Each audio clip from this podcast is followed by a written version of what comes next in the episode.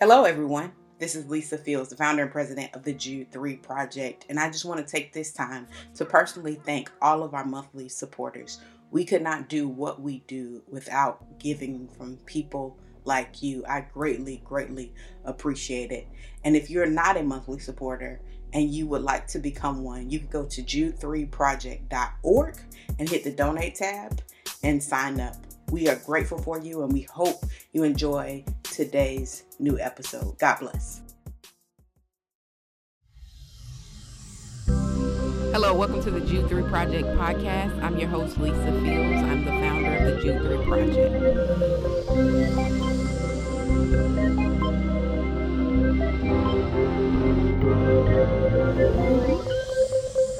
Well, thank you for watching another episode of the Jude 3 Project podcast. As always, I'm your host, Lisa Fields, the founder of the Jude 3 Project. And today I'm excited to bring you a special guest who's been on here before. So she's no stranger to the Jude 3 Project, Mrs. Nona Jones. Welcome. Welcome, Nona. Hey, thank you so much for having me, Lisa. It's such an honor to be here.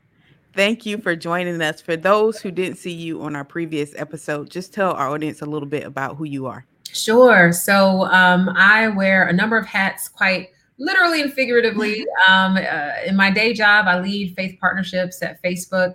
Uh, my husband and I also pastor a local church in Gainesville, Florida, and uh, I am in ministry. I, I, get to travel over the world, uh, declaring the gospel of Jesus Christ in various cultural contexts, and uh, written a couple books. I have two children. You know, there's there's a whole bunch, but uh, I think above all, I love the Lord. So I'm just honored to be here.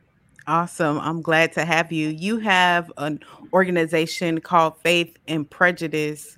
Um, tell us a little bit about the organization and how what was the the uh, the motivation for you starting it.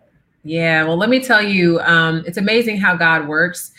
So I was not looking for another thing to do, as uh, as you probably heard in my last description. Um, I have a very full life, uh, and yet last year, you know, after George Floyd was murdered, um, you know, because I have a ministry that again it crosses cultural and racial lines there were several pastors who reached out to me and they said, you know, hey, would you do a podcast on race or will you send us a sermon on race? Because of course we were quarantined, so send us a video uh, or be on a panel about race. And you know, I'm always happy to to do that. I'm I'm a black woman in America, so I definitely have a perspective.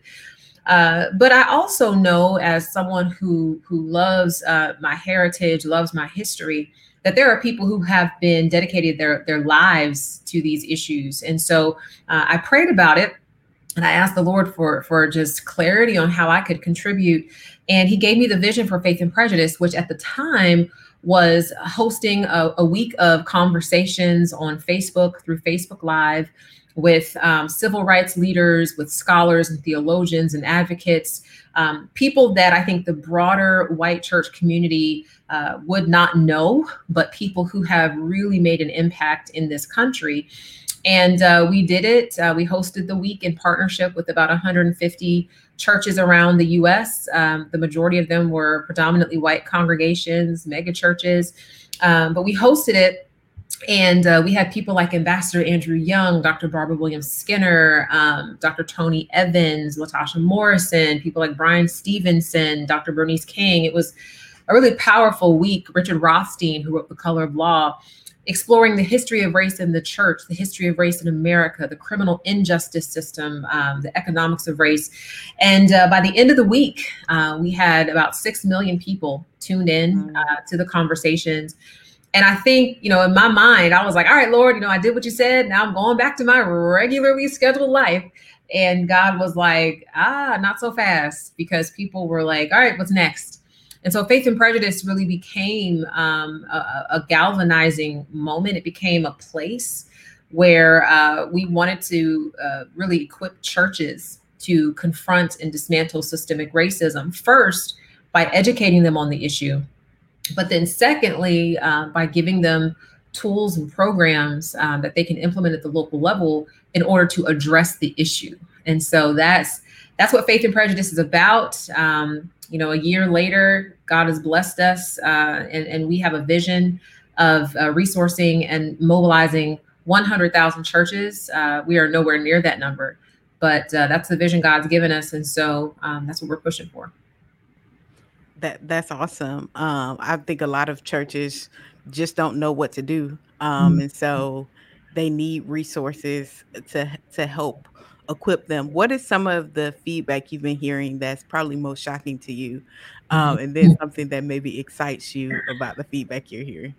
Yeah, so I'll give you feedback uh, both on the the positive side as well as the um, challenging side. Um, feedback that we've heard on the positive side is that there have been countless examples of um, white brothers and sisters who have come to um, the work that we've done and they have allowed themselves to be challenged.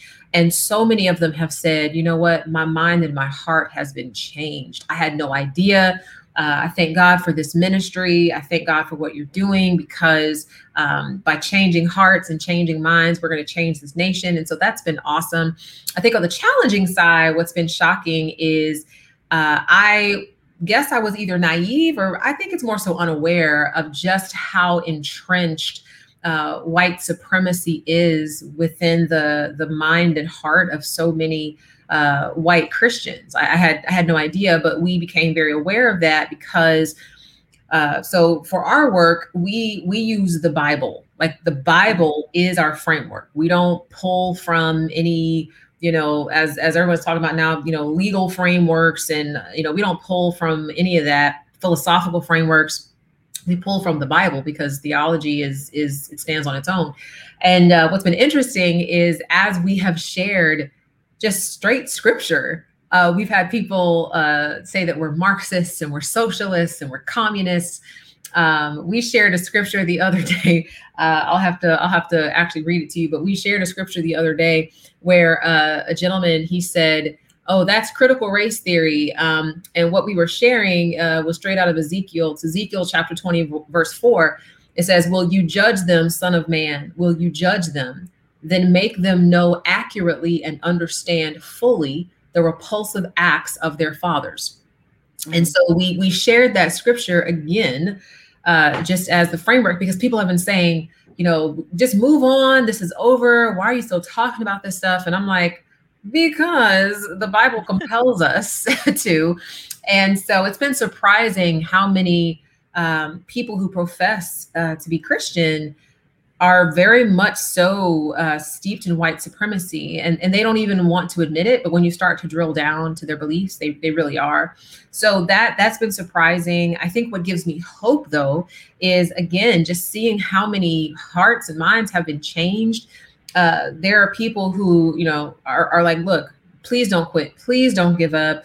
Um, i think back to you know of course people like dr Martin Luther King, I think on James Baldwin and Rosa Parks. And, and I'm constantly thinking about all of these people like, okay, how? mm-hmm. How did they stay in the fight for so long? Um, and it's grace.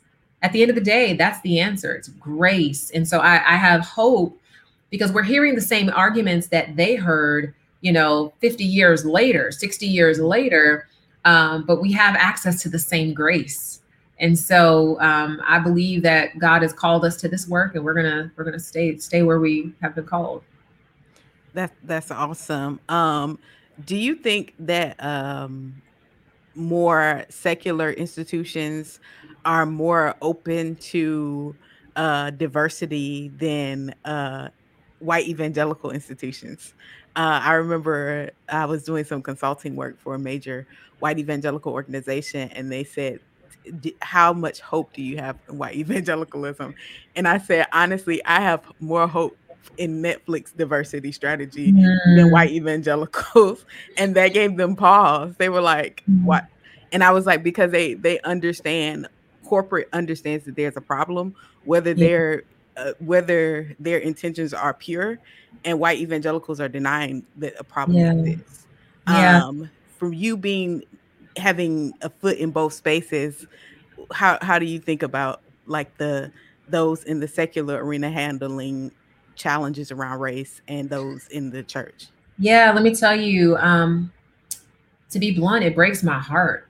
You know, um, as as someone who uh, knows that Jesus is the answer to everything broken in this world, it seems like the people who are professing Jesus are the ones doing the breaking. mm-hmm. and so mm-hmm. that that breaks my heart. Um, and I think it also breaks my heart because um, statistically, 30% of Americans identify as Republican, 31% identify as Democrat, but 65% identify as Christian. And that's more than both major political parties combined. And so we are not where we are because of politics. We are where we are because of theology. And that's that's why um, there are so many people who can, you know, profess to be Christian, uh, and on the one hand, they can, you know, say we have to fight for the lives of the unborn, and on the other hand, they can see someone be murdered in the street for no reason and be like, ah, they were a thug and they deserved it. And and so um, it's the same spirit, it's the same attitude, the same ideology that allowed people to, you know, go to church on Sunday and, and worship God and then literally leave and go watch uh, a person being lynched uh, as a family affair. It's the mm-hmm. exact same spirit. And so, yeah, it's heartbreaking. And um, I'm, I'm grateful though for those people. I, I just today uh, had an opportunity. I, I talked to uh, Dan Cathy, you know, founder of, of Chick Fil A, and um, he said like he, the words he was saying was so powerful. He said, he said, you know, it all has to start with a contrite heart. He said, what we're missing. He said, as a as a church, and he specifically said the white white evangelical community. He said is the the there's a there's a lack of contrition.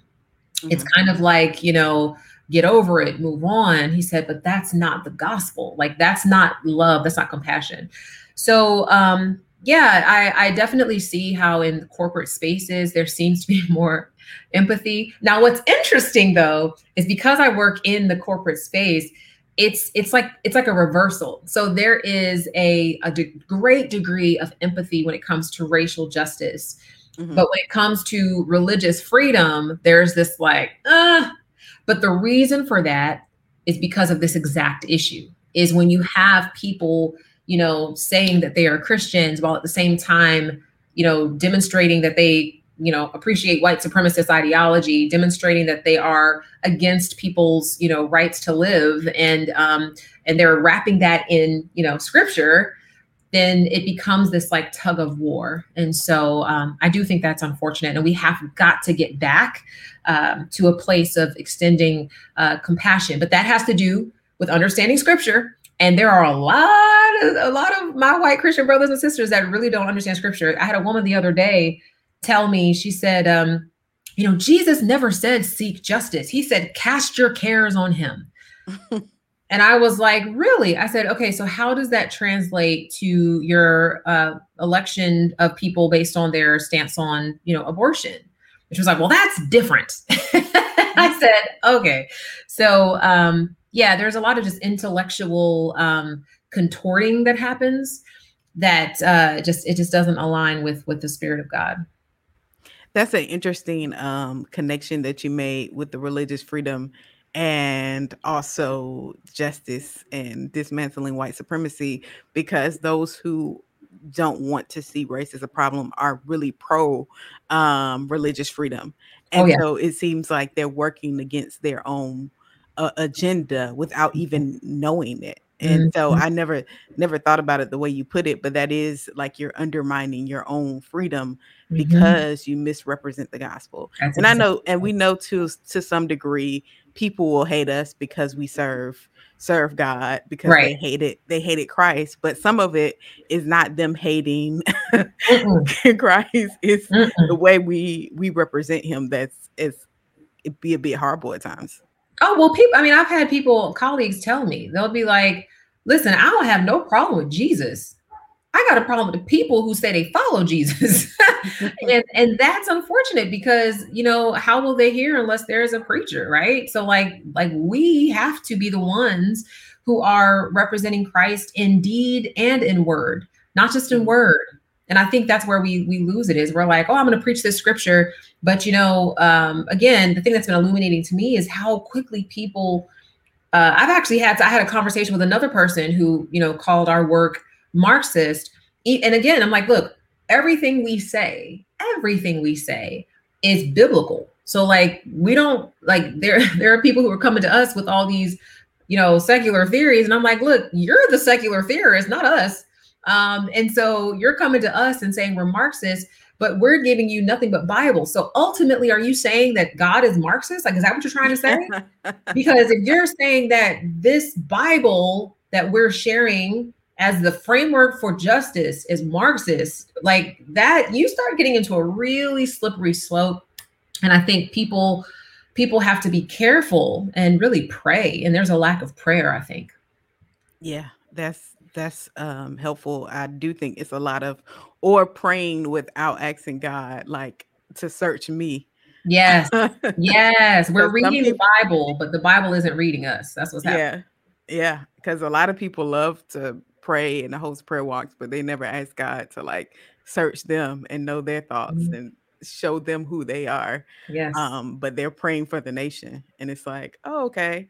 Well, God wants to to show you who's in the mirror before he he sends you to the nations. Um, you know, I, I I've been thinking a lot about uh, Matthew chapter seven twenty a lot lately. Um, you know, this idea of people who will say, you know, hey, we you know we fed you know all these hungry people in your name. We you know took mission trips to you know South America and we you know dug wells in Africa and we did all this in your name. And Jesus is going to be like, sorry, who are you again? Mm-hmm. and I've been thinking about that a lot lately because as I see people quite literally uh, demonstrate this level of just hostility and um, apathy and um, just uh, just it, just feels like it's it's um, a lack of humanity. You know, as I see mm-hmm. this, I'm kind of like, do you really know Jesus? Like, I just I can't imagine that you do. Of course, I can't judge it, but it's like I just I can't imagine that you could mm-hmm. know Jesus and not care when when someone is killed in the street or or truly not care. I mean, my own grandfather, he fought in World War II. He came back home and he was spat on. He was beaten by people. He was denied a GI loan because he was a black man for no other reason. And and to have that history and be like, "Oh, y'all just need to get over it and move on and stop being a victim." It's like, wow. That where where does that come from? And it's it's heartbreaking where's the compassion in mm-hmm. in that um which is one of the reasons why you're doing the summit um the righting wrong summit mm-hmm. um tell our audience just a little bit about the summit um and what was the motivation behind it yeah well you know there are so many people who I think over this last year, they have definitely had their conscience um, awakened to the need to right the wrongs of racial injustice in this country, which then begs the question: Okay, well, what do I do about it? And so, um, the Righting Wrong Summit is it's a three day virtual summit. Um, you you don't have to be on the whole time because it's going to be available on demand. But it's designed to explore both the theological and the practical application of repentance forgiveness and conciliation. I don't use the word reconciliation because that presumes that everything was okay and we just need, you know, something broke and we just need to get back, you know, to being okay. It was never okay. So um, uh, we're, we're going to take some time to look at, you know, what does scripture say about repentance? What does scripture say about forgiveness? Uh, what does scripture say about uh, the work of, of righting wrongs and how do we do that? We have, you know, researchers that will talk about everything from the economic, educational, criminal justice, and health disparities we see in America, where it came from, and what we can do about it. Um, we're also going to have keynote conversations with people who have done this work. So on day one, talking about repentance, we have a gentleman who was the former Grand Dragon of the KKK of Indiana, who's now an assistant minister at a predominantly black church, uh, doing the work of uh, work of uh, racial justice. Um, day two on forgiveness. We're going to be talking about what that looks like. We have uh, Anthony Ray Hinton, who was um, wrongfully accused and charged with uh, murder uh, in Alabama. He was sentenced to 30 years on death row. Um, and this gentleman is now free, but he has gone through a process of understanding forgiveness because nobody ever apologized for locking him up. As a matter of fact, he was told on his way to the jail, he said, Look, I didn't do this. Like, I, I can prove where I was. And the police officer said, doesn't matter whether you did it or not. The jury's going to take one look at your black skin and they're going to say you're guilty. And so that's exactly what happened. And then day three, again, we're going to be talking about the practical application of God's word, how it looks in real life, uh, to right wrongs through conciliation. Um, and uh, again, it's it's just it's an online summit, so you don't have to you know show up in any particular location. Our goal is to give people the tools to actually right wrongs, not just to sit and learn about you know the data. That's part of it, but we also want to equip people to make make a difference and make changes. That's that's awesome, and I think that's completely needed. Our friend uh, Justin Giboney is going to be uh, mm-hmm. speaking there, uh, along with many others. So definitely register um, at is it faithandprejudice.com backslash summit. That's it. Mm-hmm. Backslash summit, and you can yep. use the code Faith Partner to get five dollars off. Um, that's great. So, uh, is there anything else that you want our audience to know about uh, Faith and Prejudice and the work you're doing and the summit that that we haven't covered that you think is important? No, I think I think what we covered was was great. Um, I would just want to give a shout out to the work that you and your your team are doing through Jude three. I think it's so important, and we see this now when people don't have an authentic grounding uh, in scripture and understanding scriptural interpretation and application, we end up where we are. And I think what you are doing and, and really trying to make sure that we are staying true to uh, the the intent of God's heart and giving us the gift of His Word. Um, that to me is so foundational to the work we're even trying to do at Faith and Prejudice. We're trying to get people uh, back to a place of authentic understanding of God's word. And, and that's where it starts. And so I appreciate the work you all are doing.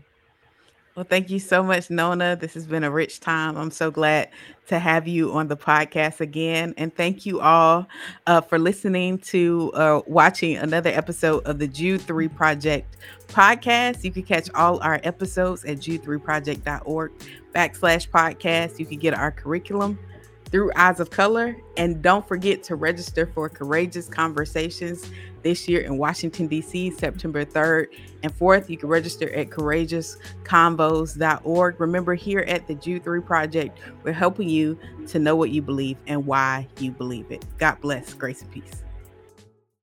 Thank you so much for listening to another episode of the Jude 3 Project podcast. I hope you enjoyed this episode. You can tune into all our past episodes at www.jude3project.com. You can subscribe on iTunes, Stitcher, Google Play. Remember not only to subscribe, but also rate us. That helps us to gauge how we're doing and how you're enjoying the show, and it gives other listeners some ideas about the show as well. So, thank you so much for tuning in. Also, remember we have our Bible engagement app in partnership with Back to the Bible to help you get better engaged in the Bible every single day. You take a survey, it assesses your strengths and weaknesses and sends you Bible verses based on those. So it's a great app. You can download the app by searching in your App Store or Google Play, searching Jude 3 Project, and it'll be right there for you. So thank you again. Remember, if you would like to become a monthly partner or a one-time giver, you can do so on our website or by mail. Just go to jude3project.com, hit that donate tab, and you'll see the option to mail in a gift or give online. We appreciate you, and I'm so, so thankful for you. God bless, and remember, here at the Jude 3 Project, we're helping you to know what you believe and why you believe it.